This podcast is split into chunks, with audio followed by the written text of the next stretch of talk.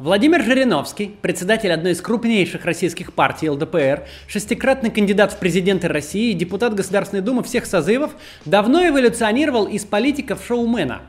Его специализация – эпатажные и вызывающие заявления – все привыкли, если Жириновский что-то предложил, то чаще всего это какая-то бессмысленная, а иногда забавная ерунда, которую все обсуждают несколько дней, чтобы потом навсегда забыть. Эта роль ему отлично подходит.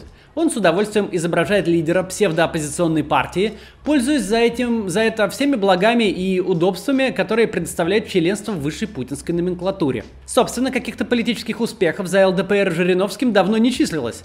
Партия получает на думских выборах предсказуемые 10-15%, ее лидер 5-6% на президентских. Самому Жириновскому уже почти 75 лет, а ярких личностей, известных на федеральном уровне, кроме него, в партии нет. Однако осенью 2018 года сразу два члена ЛДПР выиграли губернаторские выборы. Уникальная для партии история. Владимир Сипягин стал губернатором Владимирской области, а Сергей Фургал – Хабаровского края. В обоих случаях это стало результатом протестного голосования против Единой России. Сейчас Сергей Фургал арестован. В Хабаровске уже много дней продолжаются протесты. Исполняющим обязанности губернатора назначен другой член ЛДПР Михаил Дегтярев. О Жириновском и его партии впервые за многие годы вспомнили как о политической организации. Кто-то даже посчитал их оппозицией. Это отличный повод поговорить и о самом Жириновском, и об ЛДПР, об их истории и роли в современной России. Россия! Россия! Великая сила! Будущий лидер ЛДПР родился 25 апреля 1946 года в Алма-Ате. Мама Александра Макарова переехала в Казахстан из Мордовии. Отец Вольф Эдельштейн в семье пожить не успел. Его выслали в Польшу, а затем он эмигрировал в Израиль. С фамилией Эдельштейн в СССР, где фактически существовал государственный антисемитизм, на успешную жизнь, хорошее образование и карьеру рассчитывать было нельзя. Поэтому в юности Владимир взял фамилию первого мужа матери, Жириновский. Во время первой президентской кампании в 1991 году Жириновский, отвечая на вопросы Блиц-интервью о родителях, сказал знаменитую фразу «Мама русская, а папа юрист». Хотя, как оказалось позже, его отец был не юристом, а предпринимателем. После школы Жириновский переехал в Москву и в 70-м году с отличием окончил Институт восточных языков при МГУ, сейчас это называется Институт стран Азии и Африки, по специальности Турция и турецкий язык. Позже он закончил еще и юридический факультет МГУ. После этого Жириновский много лет работал в международных отделах различных организаций, вроде Советского комитета защиты мира и Высшей школы профсоюзного движения, а затем в иностранной юридической коллегии Министерства юстиции. В 80-х руководил юридическим отделом издательства «Мир», которое специализировалось на переводе иностранной литературы. Все это очень хорошие должности с доступом к загранкомандировкам и общению с иностранцами, редкая возможность для советских граждан. Перечисленные организации, как и Институт э, восточных языков, плотно курировал КГБ. Слухи о сотрудничестве Жириновского с органами госбезопасности будут преследовать его всю жизнь. Неоднократно он будет судиться с журналистами по этому поводу и все время успешно. Никаких документальных подтверждений ни разу не было продемонстрировано. Возможно, Жириновскому в СССР светила в будущем дипломатическая карьера, работа в посольстве какой-нибудь ближневосточной страны. Но судьба распорядилась иначе. Началась перестройка, ожила общественная жизнь, и молодой юрист оказался в центре политических событий. Политика оказалась родной стихией для Жириновского. Свой путь он начал с критики администрации издательства, в котором тогда трудился, и даже подрался на сцене с заместителем директора. Каждый из нас легко может представить себе эту картину. Жириновский стремился участвовать буквально во всем – он пытался баллотироваться в депутаты райсовета, на пост э, директора издательства «Мир», в народные депутаты СССР, в Моссовет и даже в правление общества еврейской культуры. В 1988 году Жириновский пришел на учредительный съезд партии «Демократический союз». По воспоминаниям лидера Демсоюза Валерии Новодворской, в первый день съезда он настаивал на исключении из программы партии обвинений в адрес КПСС и произнес такую речь. «Ребята, так дело не пойдет. За такую программу нас повяжут коммунисты по 70-й статье. Давайте лучше напишем, что мы их поддерживаем, а потом вонзим им в спину нож». Участники съезда будущего председателя ЛДПР не поддержали.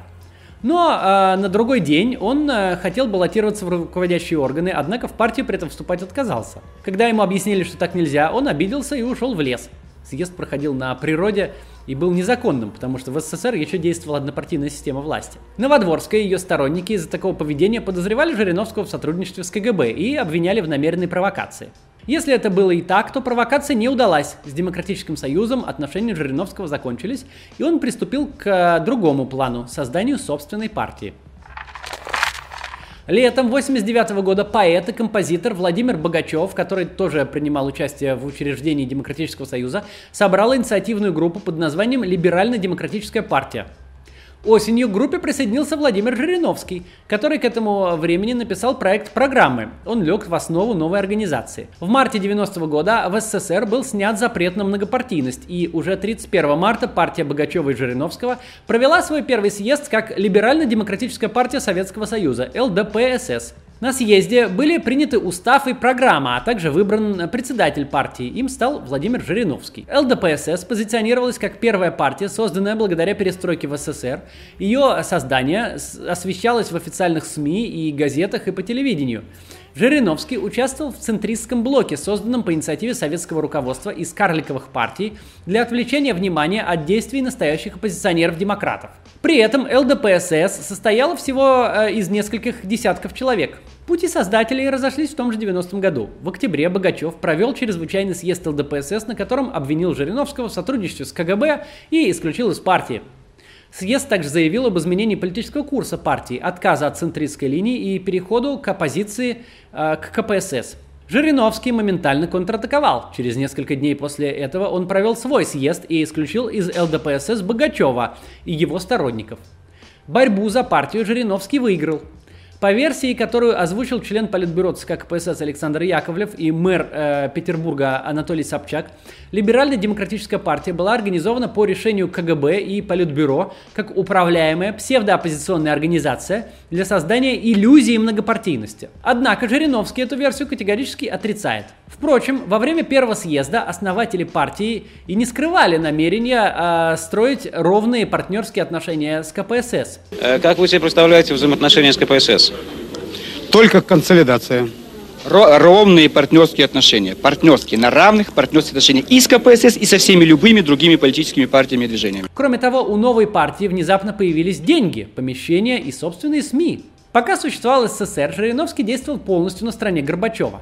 Призывал к сохранению Союза, выступал против национальных освободительных движений в Прибалтике и других республиках, требовал введения прямого президентского управления и распуска съезда народных депутатов. В июне 1991 года прошли выборы президента РСФСР, так тогда называлась Россия, входящая в состав СССР. Лидер ЛДПСС Жириновский принял в них активное участие. Уже на этих первых для себя выборах он в полной мере раскрыл свой талант демагога, выступая с популистскими лозунгами. Самый главный – каждой бабе по мужику, каждому мужику по бутылке водки. Правда, сейчас Жириновский ужасно ругается, когда ему приписывают эти слова, и кричит, что никогда их не говорил. В любом случае, Жириновский был на тех выборах оппонентом Ельцину. И именно Ельцин, а не кандидат от КПСС Николай Рыжков, был главной мишенью его критики. Поэтому, если хотите знать политику партии, помните, Ельцин говорит либерализация цен, ЛДП говорит заморозить цены. Ельцин говорит, признаю Украину, вчера он сказал, а мы говорим, не признаем Украину. Вот все делаем, они делают все наоборот. Поэтому всегда четкая позиция. А что бы сделал ЛДП? ЛДП сделала бы наоборот. Конверсия – остановить конверсию. Вывод войск – остановить вывод войск. Экстравагантный лидер малоизвестной партии неожиданно для всех занял на тех выборах третье место, набрав больше 6 миллионов голосов. Отчасти сработали популистские лозунги. Но важным фактором было также и название, выдвинувшее его партии. Либеральные и демократические идеи были тогда очень популярны, и Жириновский сделал отличный ход, забрав их на свой фланг. На самом деле, ни его партия, ни он сам никогда не имели ничего общего ни с либералами, ни с демократами. В августе 91-го в СССР произошел путч. Горбачев был заперт на даче в Крыму, а в столице ввели войска, а, а власть перешла в руки ГКЧП. Вокруг президента России Ельцина, который возглавил сопротивление путчистам, сплотились тогда все демократы страны. Кроме лидера либерально-демократической партии, Жириновский поддержал ГКЧП и даже просился в его состав – Следственная группа по делу ГКЧП потом подготовит обвинения против Жириновского по шести пунктам, но в итоге они не будут выдвинуты. После поражения путча мэр Москвы Гавриил Попов издал указ о приостановке в столице деятельности двух партий – Коммунистической партии Советского Союза и ее верной союзницы – Либерально-демократической партии Советского Союза. Впрочем, в результате легко отделались и те, и другие – Компартию Ельцин пытался запретить, но в итоге не смог довести дело до конца, а Жириновского никто не воспринимал всерьез, и его преследовать не стали. После распада СССР распалась и ЛДПСС на отдельные друг э, от друга либерально-демократические партии России, Украины, Беларуси и других стран СНГ. Жириновский стал председателем ЛДПР. Поддерживать советское руководство больше не требовалось, и в новой реальности партия стала дрейфовать в сторону национализма, что, видимо, соответствовало взглядам самого Жириновского. ЛДПР сотрудничала с крайне правым немецким народным союзом, французским национальным фронтом и другими подобными организациями, а ее лидер неоднократно позволял себе антисемитские высказывания. В одном из интервью он сказал, что в целом идеология Гитлера не содержит в себе ничего негативного книге «Последний бросок на юг», написанной в 1993 году, Жириновский рассуждает о задачах спасения русской нации и мечтает о том, чтобы русский солдат омыл сапоги в Индийском океане. Егор Гайдар однажды назвал Жириновского самым популярным фашистским лидером в России. Тот подал на Гайдара в суд и выиграл. В конфликте Ельцина с Верховным Советом в 1993 году Жириновский принял сторону Ельцина и не стал активно участвовать в событиях. Это немного странно. Среди народных депутатов было много людей с близкими к ЛДПР взглядами националистов, имперцев и противников распада СССР. Но, видимо, сработала привычка поддерживать действующую власть. Жириновский также выступил и за проект Ельцинской конституции. На выборах в Первую Госдуму в декабре 93-го ЛДПР сенсационно заняла первое место – в ситуации, когда страна находилась в шаге от гражданской войны, когда неправы в своих действиях были и демократ Ельцин, и коммунистический Верховный Совет, именно ЛДПР стала третьей силой, за которую проголосовали избиратели, выразив так свой шок от происходящего. Писатель Юрий Корякин, член межрегиональной депутатской группы и один из создателей мемориала, сказал со сцены известную фразу по этому поводу. «Россия, ты одурела?» «Россия, одумайся, ты одурела». Больше мне нечего сказать. ЛДПР получила больше всех голосов по партийным спискам, 23%. Но всего 5 депутатов от ЛДПР победили в одномандатных округах. Уже тогда это была партия одного человека. В итоге по количеству мандатов фракция ЛДПР сравнялась с Гайдаровской партией «Выбор России», которая сильно уступила жириновцам по спискам, но зато провела много кандидатов в округах. По словам бывшего соратника Жириновского Александра Венгерского, неожиданно для себя, сформировав большую фракцию в Думе, лидер ЛДПР занялся политическим лоббизмом, понимая, что от его позиции зависит судьба многих законопроектов. Как следствие, у партии быстро появились деньги. В течение всех 90-х позиция ЛДПР часто будет играть на руку Ельцину. В 96-м, перед вторым туром выборов, Жириновский откажется поддержать Зюганова. В 98-м фракция ЛДПР проголосует за утверждение премьером Сергея Кириенко, который только, только благодаря этим голосам получит свой пост. Лидер Яблока Григорий Явлинский потом публично обвинит Жириновского в получении взятки за это голосование. В 99 году ЛДПР не станет участвовать в голосовании за импичмент Ельцину. Кроме политического лоббизма, Жириновский часто э, обвинялся в продаже мест в списках. Разговоры об этом ходили и в нулевые, а апогеем стали думские выборы 99-го. Изначально в список ЛДПР, как считается, за деньги были включены многие одиозные персонажи. Например, криминальные авторитеты Анатолий Быков и Сергей Михайлов, адвокат Дмитрий Якубовский, у которого была непогашенная судимость, и многие другие. У ЦИК возникли вопросы к 52 кандидатам от ЛДПР, и списку было отказано в регистрации. Жириновскому пришлось срочно выкручиваться, и в итоге на выборы он пошел со списком под названием «Блок Жириновского», где всех этих спорных кандидатов уже не было. Зачастую мы становимся жертвами прогнозов. Хорошо, если это касается погоды, а если это касается политики, наше будущее должно быть предсказуемо. Построим будущее вместе. Победа на первых думских выборах стала вершиной триумфа ЛДПР. В 95-м жириновцы заняли уже только третье место, набрав 11% голосов. Почти в два раза меньше, чем в первом созыве а в 99-м, после всех махинаций со списками, едва преодолели 5% барьер. Жириновский участвовал в президентских выборах 96 -го года, где главной интригой была борьба Ельцина с Зюгановым. В первом туре лидер ЛДПР стал лишь пятым, уступив не только обоим фаворитам, но и генералу Лебедю, а также руководителю Яблока Григорию Явлинскому. Конечно же, не обошлись без Жириновского и президентские выборы 2000 года, на которых впервые победил Путин. Там результат лидера ЛДПР был совсем провальным. Пятое место и всего лишь 2,7% голосов. Кроме выборов федерального уровня, Жириновский в 1999 году пытался участвовать и в голосованиях в регионах, каждый раз безуспешно. На выборах губернатора Белгородской области он занял лишь третье место. К выборам губернатора Свердловской области его и вовсе не допустили, забраковав все представленные подписи. От борьбы за пост губернатора Ленинградской области он в итоге отказался сам. В эти годы Жириновский как раз и переквалифицировался из политика, претендующего на победу на выборах, в лидера маргинальной партии, известного в основном своими эпатажными высказываниями и скандалами. Скандалы вокруг Жириновского возникали постоянно. Он дрался в Госдуме с другими депутатами, причем как с мужчинами, так и с женщинами, и обливал их водой из президиума. Называл директоров ФСБ Степашина агентом Моссада, запихивал журналистку в свой автомобиль, постоянно обзывал всех подонками, за что регулярно лишался слова на заседаниях. Никаких последствий для него это все никогда не имело. Самый известный скандал случился в июне 95 года, когда в прямом эфире телеканала ОРТ Жириновский облил соком нижегородского губернатора Бориса Немцова. Драка потом продолжилась и за кулисами. Кто это сказал? Кто это сказал? Вы сказали? Нет. Вот что. Это неправильно кто? переведено, Это неправильно. журналист вы сказали. написано. Да вы- Журналист, Да есть журналист. запись. Журналист. Есть запись, Да не надо про запись. Записи. Это хорошо. личное дело Второе. У Второе. нас есть конституция. Мы вас вылечим, Владимир Да не надо лечить У нас нас. два укола, и Ну вот видите свободны, опять, ну что понимаете? это, ну это же негодяй. Ну понимаете? подонок. Я прошу прямо прощения. Что это подонок? Господа, господа, я Я прошу прощения. Ой, ну что вы делаете? Ну что же вы делаете? Ну что же, ну, ну что же вы делаете? Ну, Подонок сейчас. Я вообще... Ну, Владимир Вольфович, ну Ну, так нельзя. Сядьте, пожалуйста. Ну, как- а ну, как сядьте, можно? пожалуйста. Как можно, Сядьте, пожалуйста. А оба сядьте, пожалуйста. Как Ну, можно? такое-то? Если подонок такие вещи будет говорить. Ну, ну что, так же тоже Есть нельзя. Вы- статья Конституции, которая запрещает это делать. Я очень раз, мы вот вынуждены Белого прервать нашу программу. А Будьте с нами через неделю. Да. Кроме потасовок в парламенте и в телеэфире, Жириновский в 90-е годы выпускал водку своего имени, записывал музыкальный альбом вместе с лидером коррозии металла Пауком и гастролировал по России на теплоходе. Но ничего не помогало, партия теряла популярность и влияние, и вскоре, наверное, окончательно сошла бы с большой политической сцены, но все изменилось в 2000 году, когда президентом стал Владимир Путин который начал создавать нужную ему конфигурацию власти. И псевдооппозиционный шоумен Жириновский, всегда готовый к сотрудничеству, оказался ему жизненно необходим. В путинской России ЛДПР заняла место на правом фланге системного политического спектра.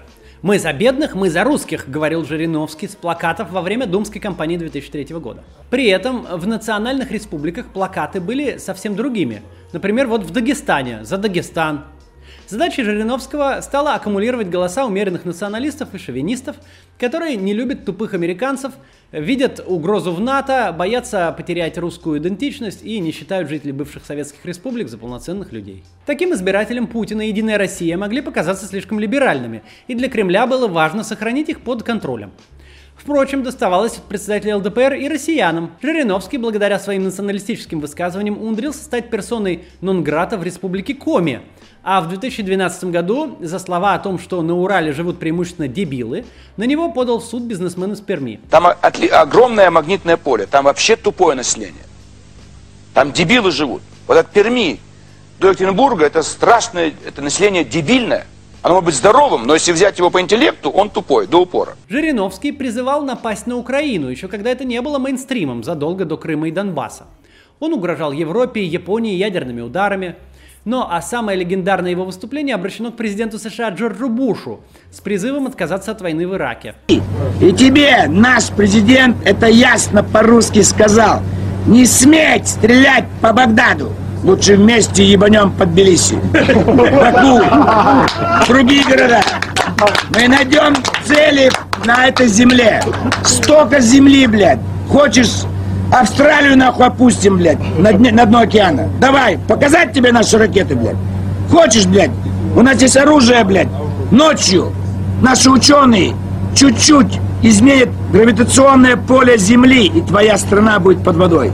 24 часа, блядь, и вся страна твоя будет под водой Атлантического Тихого океана. Подобные мысли в начале нулевых были довольно распространены.